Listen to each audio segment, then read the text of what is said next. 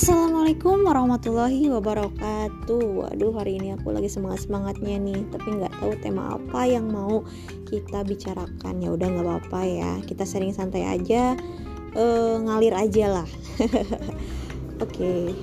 um, Kita uh, doakan Kalian doakan, saya doakan. Semoga kita semua selalu dalam lindungan Allah Subhanahu Wa Taala Semoga juga kita senantiasa diberikan kesehatan, diberikan kelapangan hati, kelapangan rezeki, eh, ketenangan, ketenangan pikiran, kesehatan lahir dan batin. Amin ya Allah amin. Um, kayaknya enaknya tuh kita dengerin itu tentang kebahagiaan kali ya. Uh, Sebenarnya banyak sih orang-orang yang ngerasa bahwa dirinya bahagia. Orang-orang ngerasa bahwa dirinya nggak bahagia dirinya kurang bahagia gitu. Cuman mungkin um, semua tergantung dengan perspektif orang itu sendiri ya dan cara pandang kita gitu terkait dengan kebahagiaan itu.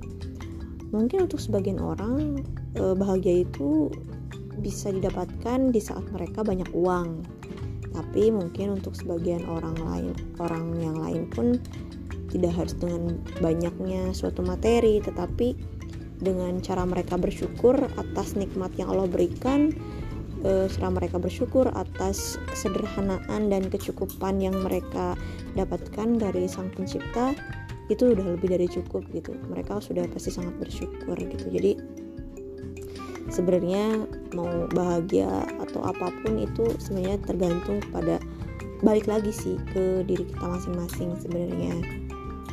E, di sini saya saya pun sebenarnya sharing seperti ini bukan berarti saya sudah seperti itu ya tapi e, kita sama-sama belajar untuk bisa ayo kita belajar untuk menjadi versi terbaik dalam e, versi terbaik di diri kita gitu. Karena kita nggak pernah bisa gak bakalan pernah bisa untuk menjadi versi terbaik orang lain. Tetapi yuk kita sama-sama belajar untuk bisa mengistiqomahkan dalam ketaatannya gitu.